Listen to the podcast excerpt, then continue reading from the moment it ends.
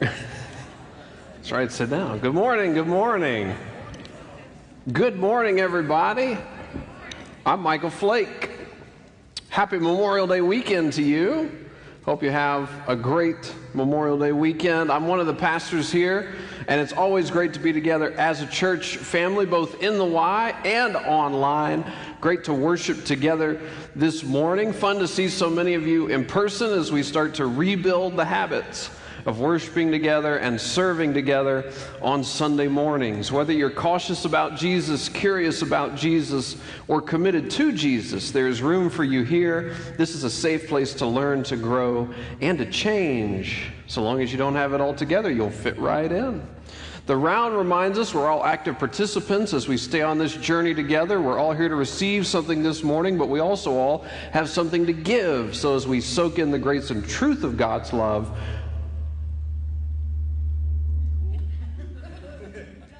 we can also pour out love by serving others. I don't know if it translates at home. There's a little rumble in the system today. It's kind of nice. It's going to fit the sermon very well. Well, today we continue in our series of sermons. It's a year long, all 2021, a year long series of sermons called The Story. We're trying to look at the big picture of the Bible that God, from the beginning of time, has been writing a great story in this world, and He calls us to come and find our place in it. We're trying to make the Bible a little less big, a little less intimidating, and so we have a number of resources like reading plans, like videos that we're putting in our weekly email and online so that you can learn more. There you go, lakeforest.org slash LFCD, the story. This morning we begin volume five.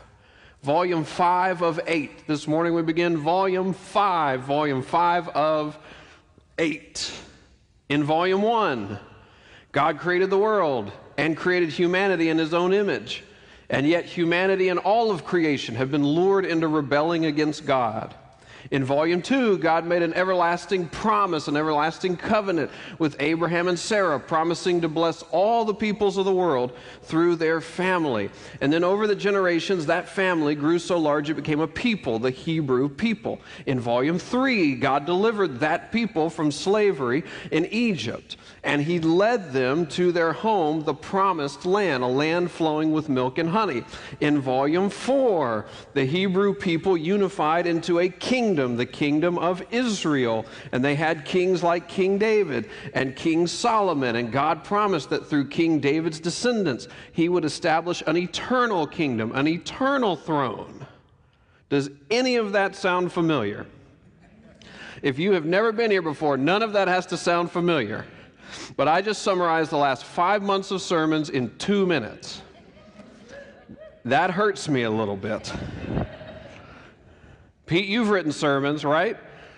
That's a 15 to 20 hour investment a pop, and I just did five months of those in two minutes. In volume five, the problems of the kingdom will intensify because Solomon dies and when Solomon dies, the kingdom splits into two. The people in the north, the tribes in the north, keep the name Israel, and then the handful of people, the handful of tribes in the south, will adopt the name Judah. So we have a divided kingdom now. We have Israel in the north, we have Judah in the south. Now, David's line of kings are in Judah, right? We need to hold on to that because that's where that eternal throne God promised is going to come from. So in the north, Judah in the south, David's line of kings are in Judah. But now we have two kings, and we're going to have two kings for a whole bunch of years, and most of them are horrible. There are, in fact, entire books of the Bible called 1st and 2nd Kings that list out the kings and say, this guy was horrible. This guy was horrible. That guy was actually pretty good. This guy was horrible. This is a loose translation, but that's basically what those books do. Now, once the kingdom divides, the Bible's focus shifts to the prophets. Once the kingdom divides, the Bible's focus shifts to the prophets. And the prophets are God's appointed watchdogs against idolatry and injustice. When we hear the word prophet, we often think someone who predicts the future. And sometimes God did give the biblical prophets a vision of the future.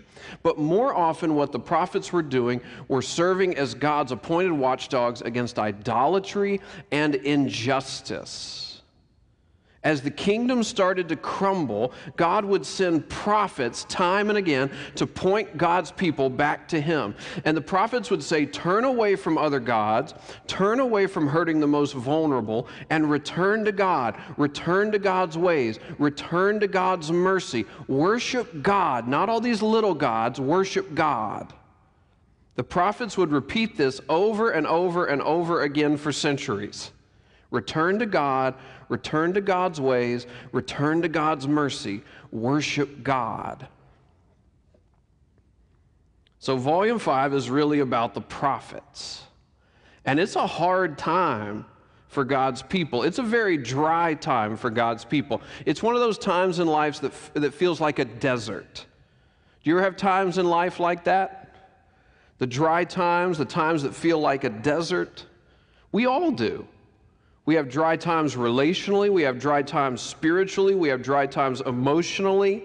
There are times of blessing and times of abundance and times that are like the blooming of spring, and then there are times that are more like drought, times when things wither, dry times where you're just trying to make it through. And today we are looking at a very dry time in the Bible. And the, the, the theme of the sermon is dueling gods in dry places. Dueling gods in dry places. How the dry places in our lives will force us to a new clarity about who we really worship. How the dry places in our lives will force us to renewed clarity about who we really worship. Dueling gods in dry places. So here's the backstory. We're looking at the northern kingdom. The northern kingdom is called Israel. Wonderful. They have a king named Ahab. Ahab marries a woman named Jezebel. That does not bode well. When your name still has bad connotations millennia later, that does not bode well. 1 Kings 16:32 says, he, Ahab, set up an altar for Baal in the temple of Baal that he built in Samaria. Now let's stop here. Samaria is the capital of Israel, the northern kingdom. Jerusalem is the capital of Judah, the southern kingdom. Samaria is the capital of the northern kingdom. So Israel's capital, King Ahab and Queen Jezebel build a temple in the capital city. But the temple is not to God, the temple is to Baal. And Baal, if you don't know, is sort of the forerunner of Zeus. So Baal is often depicted as being a big man with lightning bolts or as being a strong bull. So, so, so most folks who study the, the origins of, of mythological gods and all this, I'm not sure what you can get a degree in that, but largely track Baal as becoming the forerunner of Zeus. So if you, you want to understand it more in the, in the gods you may be familiar with, it's like they built a temple to Zeus in the middle of God's kingdom. They built a temple to Baal in the middle of God's kingdom. And then Jezebel starts to go out and recruit people to serve as the prophets of Baal because they're trying to get God's people on board with worshiping a whole new God. So they need these prophets to help convince the people to do this. Jezebel also says she's going to kill anyone who still says that they are a prophet of God. This is where we meet a fellow named Elijah. Elijah is, as the young people would say, the OG of the prophets. That means like the original. I think it means original gangsta. Is that what it means? Is that what the young people say? Okay, good. He's the OG of the prophets. He is the, the prophet by which every other prophet would be measured. He, he comes in the same way that Moses became almost the symbol of the first part of the Old Testament and the law. Elijah became the symbol of the second part of the, the Old Testament and the prophets, because he's like the prophet. He is the original in so many ways. He is the one who stood up in a very hard time. We meet this fellow named Elijah in 1 Kings 17. It says, Now Elijah the Tishbite from Tishbe in Gilead said to Ahab, As the Lord, the God of Israel, lives, whom I serve, there will be neither dew nor rain in the next few years except at my word. You know that expression, everyone always talks about the weather, but no one ever does anything about it? Don't say that too close to Elijah. Elijah is a wild man. And God raised him up as his prophet in a very scary time because he goes to King Ahab and, at the risk of his life, says, I am God's prophet. And it will not rain for years unless I give the word. In fact, that's what happens. For three years, it does not rain. And Ahab becomes so furious about this drought that he tells anyone who sees Elijah to turn Elijah in so that he can be killed. Now, think about that. God's prophet is at the top of Israel's most wanted list. That's where we are at this point in history. But the dry times in life have a way of getting our attention. The dry times in life have a way of refocusing us. The dry times in life might break us, or they might break us open to new possibilities, new purpose, new life. And First Kings is showing us that sometimes the dry times in life come because we are rebelling against God. When we walk away from the source of life, things do start to wither. But other times, the dry times in life are just part of life. We didn't really do anything wrong, but God's trying to get our attention. After three years of no rain, God had the people's attention. They were willing to do whatever it would take to get those heavens opened back up. And this gets us to the passage that Chad read for us earlier, in which Elijah, the wild man, God's prophet, shows up and tells Ahab, invite the people of Israel and invite any, anybody else, the prophets of Baal, just invite them down to Mount Carmel, to the base of Mount Carmel. And a bunch of people show up, including 450 of these prophets of Baal that Jezebel had gone out and found. And it looks like we're about to have a situation on our hands. 1 Kings 18 21. Elijah went before the people and said, How long will you waver between two opinions? If the Lord is God, follow him. But if Baal is God, follow him. Oh, yeah, we definitely got a situation on our hands now. Elijah is forcing the issue. Elijah is going to deal with this head on. And the dry years have made the people willing to go along with it. The dry years have made the people willing to go along with it. So you may remember Elijah's plan from the reading earlier. He says to the 450 prophets of Baal, Y'all build an altar, and I'll build an altar. Actually, he was from the northern kingdom. You guys build an altar, and I'll build an altar. You guys kill a bull, I'll kill a bull. You guys put the bull on your altar, I'll put the bull on my altar and then we'll wait to see which of our gods engulfs the bull in flames to receive it as a sacrifice. Where does Elijah come up with this stuff? I mean, I've gone to some planning meetings that took a strange turn, but never that strange. Elijah is a wild man, and he's just what God's people needed in this moment because he trusts God to vindicate himself. He trusts that God is going to vindicate himself and leave Baal's prophet with their, with their bull. So the prophets of Baal start shouting, they start dancing, they start uh, dancing around the altar, they start doing all kinds of things. And then Elijah starts taunting them, saying, Shout louder. Maybe Baal is asleep. Maybe he's busy. The Bible summarizes the prophets of Baal's efforts this way But there was no response, no one answered, no one paid attention. But there was no response, no one answered, no one paid attention. In their moment of deep need, no response, no one answered, no one paid attention.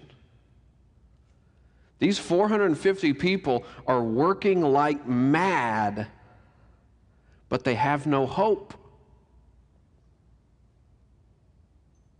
What's it like to be in a dry place and to realize no one paid attention? Now, I will be the first to admit that in my dry places, I don't always get crystal clear responses from God. I don't always get crystal clear answers from God, but I know, I know that I know that I know that my call has gone through. I know that He's heard me. I know that He's listening. And I know that He's preparing something, even if I cannot yet see it. But there are so many things in our lives, and we shape our lives around them, but then in our moments of deepest need, they pay us no attention. And the dry places force us to look up and ask, Where will my help come from? Where will my help truly come from? What have I built my life around that pays me no attention in my time of deepest need? Where will my help truly come from? So the prophets of Baal continue all their frantic work. Elijah sets out to build his altar. Verse 31. Elijah took 12 stones, one for each of the tribes descended from Jacob, to whom the word of the Lord had come, saying, Your name shall be Israel.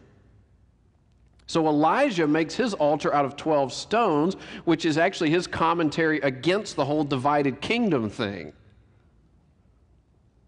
Elijah remembers what God has done in the past, and so Elijah emphasizes the unity of God's people even in a time of division. He emphasizes the unity of God's people even in a time of division. Then he puts his dead bull up on the altar, and then he douses it with water because why not? He's a wild man. Now it's getting late in the day. This is the time when people would ordinarily make a sacrifice. And the prophets of Baal have really been putting on a good show all day. Elijah, not so much. The people are gripped with anticipation of what will happen. Will one of the gods receive the offering here at the end of the day? Dueling gods in dry places.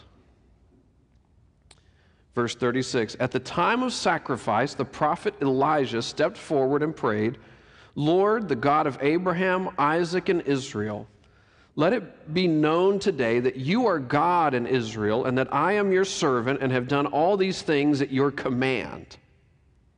Oh, so this is where Elijah got some of his ideas from. God told him to do it that way. God wanted to set up a showdown between himself and Baal. God wanted to set up this showdown. God is not afraid to set up a showdown. And if you've been with us for the last, I think, three and a half months, then you would remember that when they, the people got the Ten Commandments earlier in the story with the capital S, when the people got the Ten Commandments earlier, the first two commandments make clear God will not entertain any rivals. God will not entertain any rivals.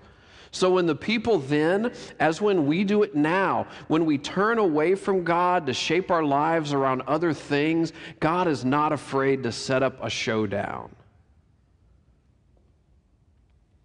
And Elijah continues Answer me, Lord.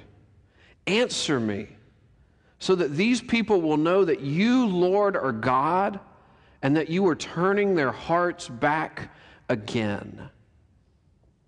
Answer me, Lord, answer me, so that these people will know that you, Lord, are God and that you are turning their hearts back again.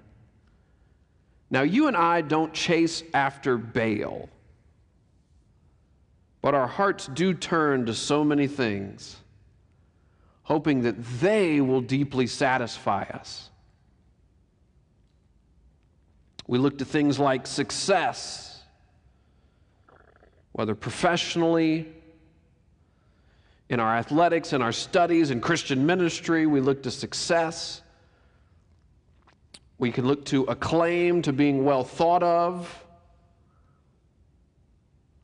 Some of us look to self sacrifice or even to saving the world. Maybe to wealth or to power, or at least political power for the people who think like I do. We can look to relationships. We can look to the hope that all of our personal desires will be fulfilled. Well, somehow, some of these things, one of these things, somehow these things will fill this deep void inside of us.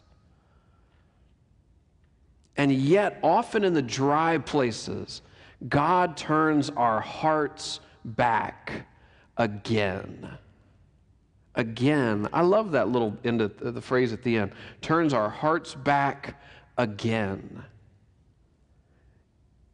There is just something in us prone to wander. And God turns our hearts back again. This is what happens when we worship together that God reminds us who He is and God reminds us what He has done, and God turns our hearts back to Him again so that we might turn to God in every season both in abundance and in drought, we might turn toward God in every season, that we might trust our lives not to Baal and not to ourselves and not even to the ideals of our age, but that we might trust our lives to the God who from generation to generation to generation has called people to himself and invites you and invites me and invites all of us to find life in his eternal embrace. Verse 38. Then the fire of the Lord fell and burned up the sacrifice, the wood, the stones, and the soil, and also licked up the water in the trench. When all the people saw this, they fell prostrate and cried, The Lord, He is God! The Lord, He is God. Talk about a defining moment. God gets the people's attention. Now, Elijah never specified where he thought the fire should come from, only that in the duel, the true God would receive the sacrifice with fire. Where did God make the fire come from? He had it fall from heaven. Why from heaven, do you imagine? Perhaps as part of turning the people's hearts back again. Because what has this whole thing been about? Who really has the power to open up these heavens? The people have not seen anything fall out of the sky for three years. And what's the first thing they see fall out of the sky after three years? Fire. Talk about a defining moment. turning of the people's hearts back again. As if God is saying, I can send anything I want out of the sky. The people fall to the ground, they cry out to the Lord. Baal and Baal's prophets have lost their grip on the people's hearts and the people's minds. And in fact, as the chapter 18 ends, there's a dark storm cloud starting to form on the horizon that the dry period is about to be over but not before God used it to turn the people's hearts back again. Dry times don't last forever, but often God uses them to turn the hearts of, of, people, of you and me, of people we love, of people we don't yet love, to turn our hearts back again. So remember what Elijah first said to the people. Elijah went before the people and said, how long will you waver between two opinions? If the Lord is God, follow him, but if Baal is God, follow him. Dueling gods in dry places. And then God set up a showdown that could not be won by an idea, could not be won by a belief system, could not be won by hard work, could not be won by sincere desire. It's a showdown that could only be won by a being who is living and active and powerful. Elijah knew that God was capable of consuming the bull with fire. Now, at least from the scripture, it does not tell us that God promised to do that on the first day, or the tenth day, or the thousandth day. But Elijah knew that God was able to do it and that God's rival was not. And so Elijah had a deep confidence that in all situations, God is able. In all situations, God is able, that God is worth following. God is worthy to be followed because in all situations, God is able. In all situations, God is able. And in our lives, we will encounter plenty of dry places. We will experience dueling gods in those dry places. And the duels will not be decided by appearance, because Baal's prophets worked a lot harder. The duels won't be decided by popularity. Baal's prophets outnumbered God's prophets 450 to 1. The duels won't be decided by power. The king and queen had thrown all the force of their office behind Baal. The duels will be decided by what is true. By what is true. If God is God, then follow him. That's what Elijah said, by what is true. If God is God, then follow him. But if someone or something else is truly worthy of your worship, then follow that instead. In the dry places, we will likely realize that we have contorted our lives around things that may have been good things, may have been important things, may have been bad things but that we have contorted our lives around things that were not worthy of our deepest worship. Many of those things, in fact, that pay us no attention in our time of deepest need.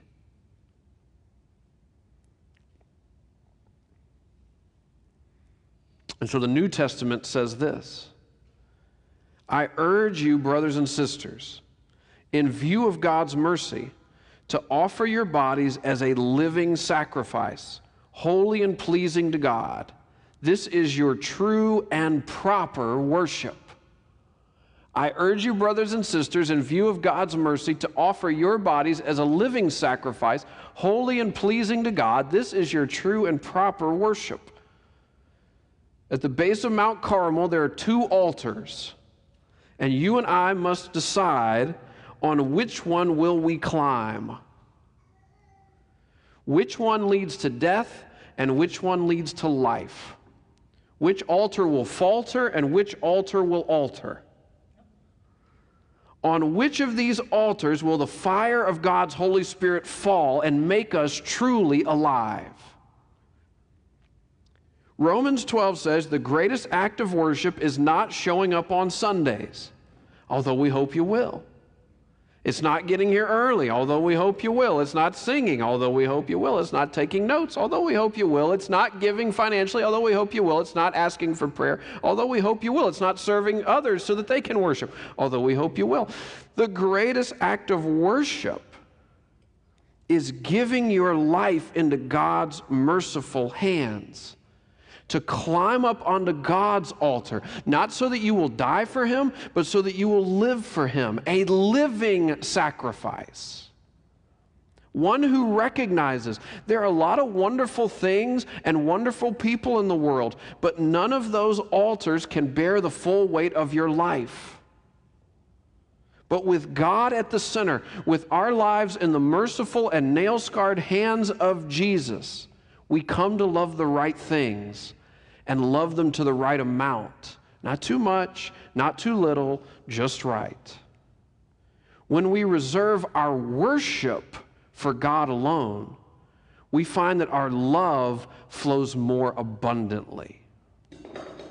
When we reserve worship for God alone, when we are narrow in our focus of who we truly worship, of who, who, we, who our lives can be truly built around, when we narrow the focus of our worship, we find that that expands our ability to love more abundantly.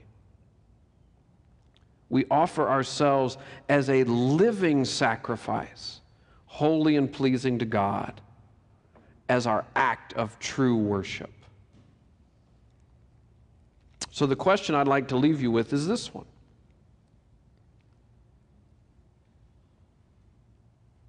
Hmm. This summarizes my week pretty well here. How insights from 1 Kings 18 will help you, or that's not even English. What, what am I doing? I've been getting over a bacterial sinus infection this week, and uh, clearly I have been.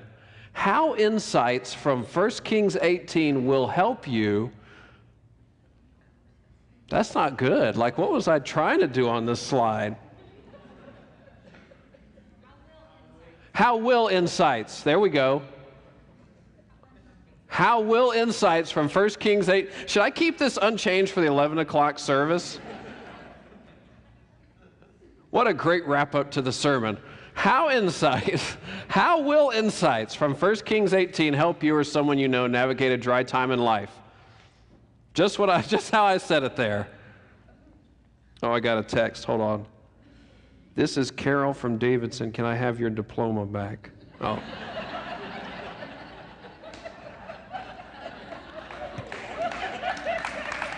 That's bad.